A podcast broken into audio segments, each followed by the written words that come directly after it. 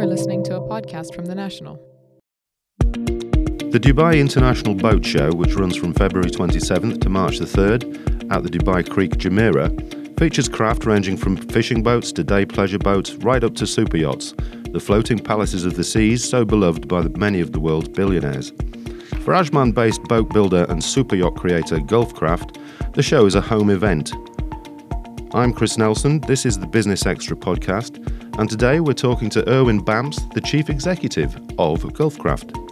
Well, the Dubai Boat Show is, is our major event of the year. It's uh, our uh, boat show in our backyard, and that's where we do most of our international releases. So we start planning this event actually the last day of the previous Dubai Boat Show. Mm-hmm.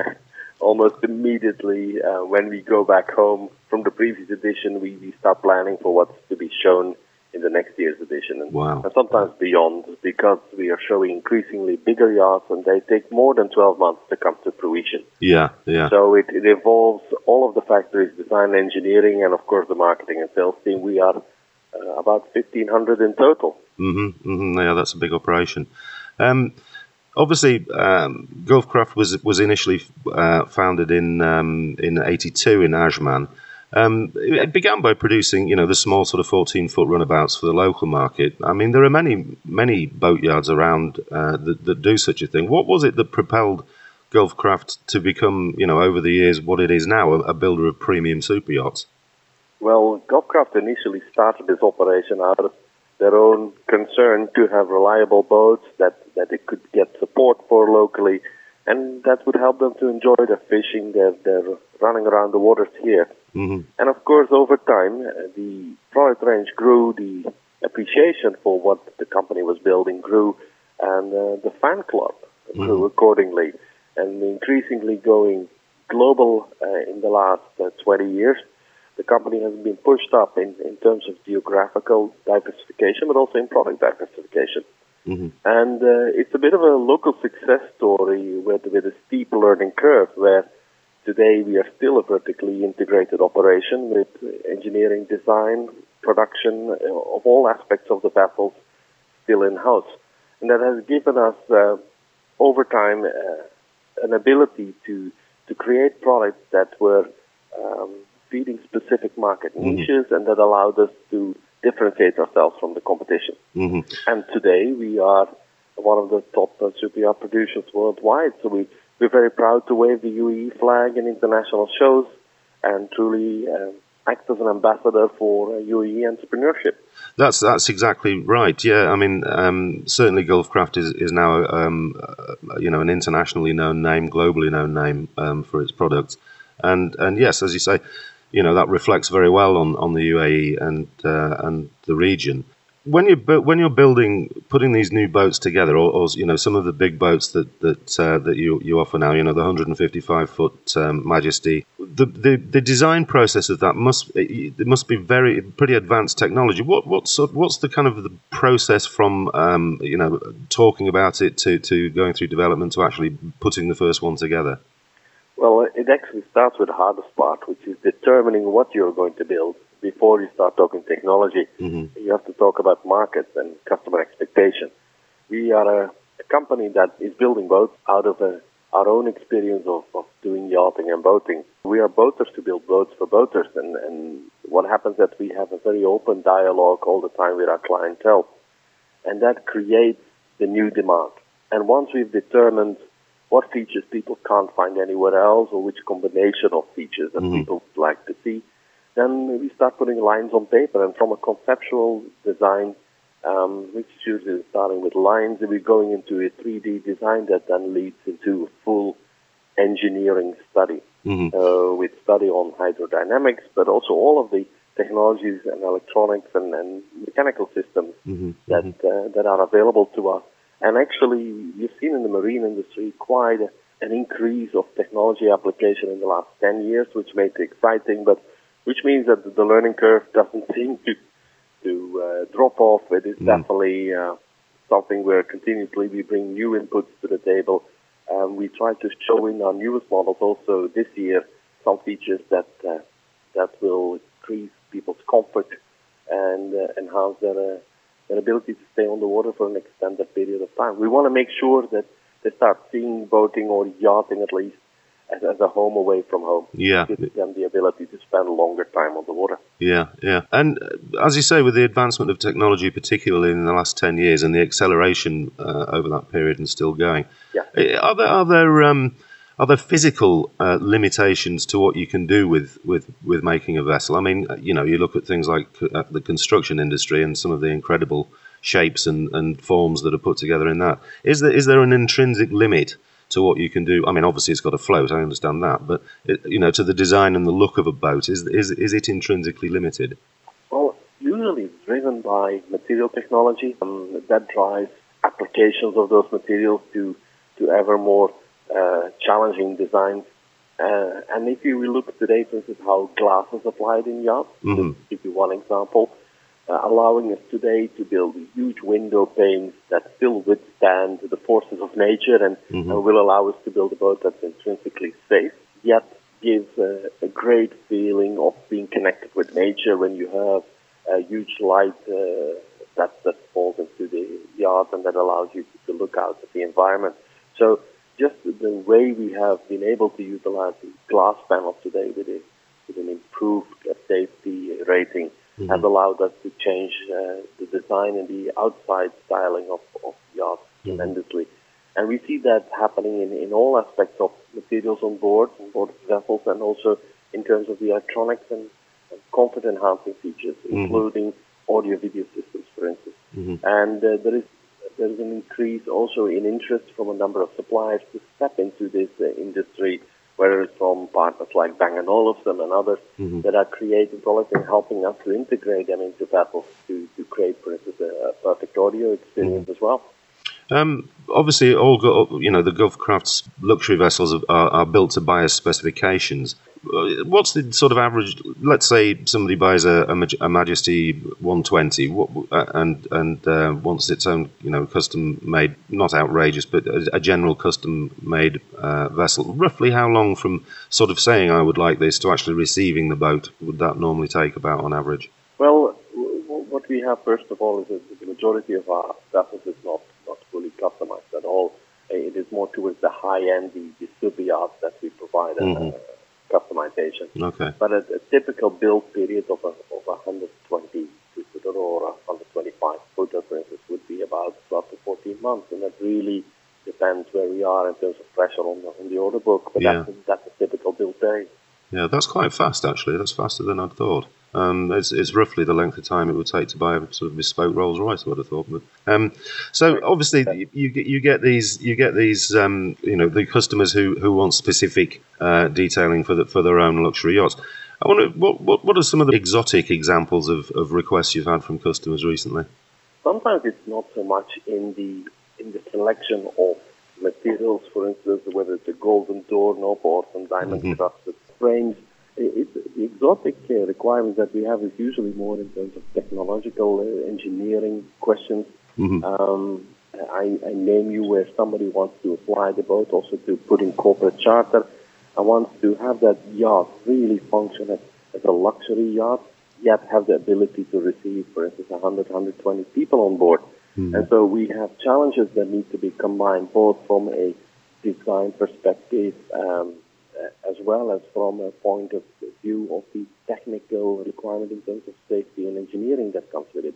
So it's combining both, where you're intrinsically safe vessel uh, combined with, with luxury offshore property. Mm, yes, yeah, yeah. and and so without uh, without uh, pointing out any particular specific requirements like we have had in the past, parts of the vessel folding underwater, Mm-hmm. or a table that comes descending from from the ceiling. All of those those nice features with folding balconies and so on.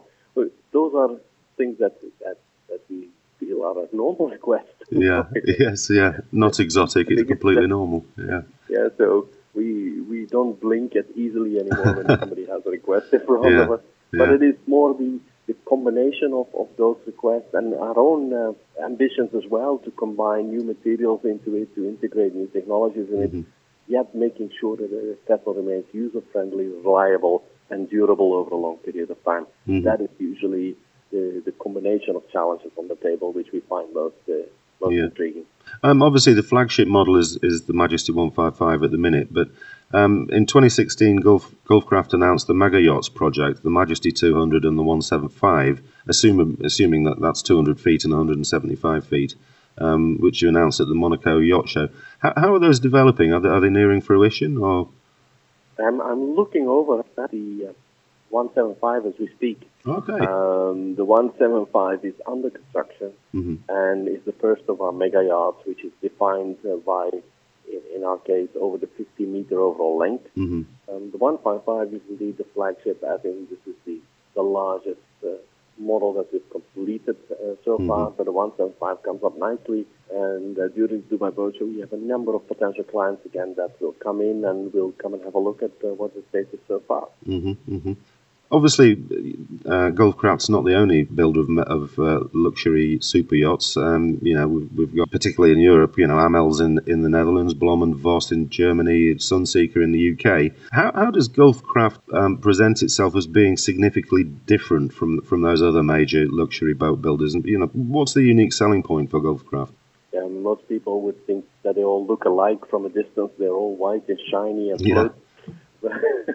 but we, we try to build a product that is uh, that is uh, to some extent different. We have focused uh, a lot on the durability, reliability of our yachts. And these are some of the most hostile waters here in the world in terms of the warmth of the water, the saltiness of the water, the UV radiation that we have here in this part of the world with, with an almost uh, full sun all around the year. Um, the materials we use and the, the technology we apply has to be able to withstand the hostile uh, environmental marine conditions of this region. And we found that that is a, a benefit that we can actually export to, to all customers worldwide. If they work here, basically, they should work everywhere in the yeah, world. yeah, Uh, yeah. and that is a, that is an intrinsic benefit that we try and, and give them. Um, and then, of course, we try to build slightly different and different uh, layouts um, and integrate different ideas to Mhm. how yachting could be done. You you see, yachting is is not done everywhere in the world in exactly the same way. Not everybody wants a jacuzzi on the top deck in the sun. hmm Um, in Asia and Middle East, that is a little bit of a priority, to say the least. Um, out there on the top deck, the sun is too harsh, and uh, a lot of people in Asia do not want to be tanned. Yeah. instance.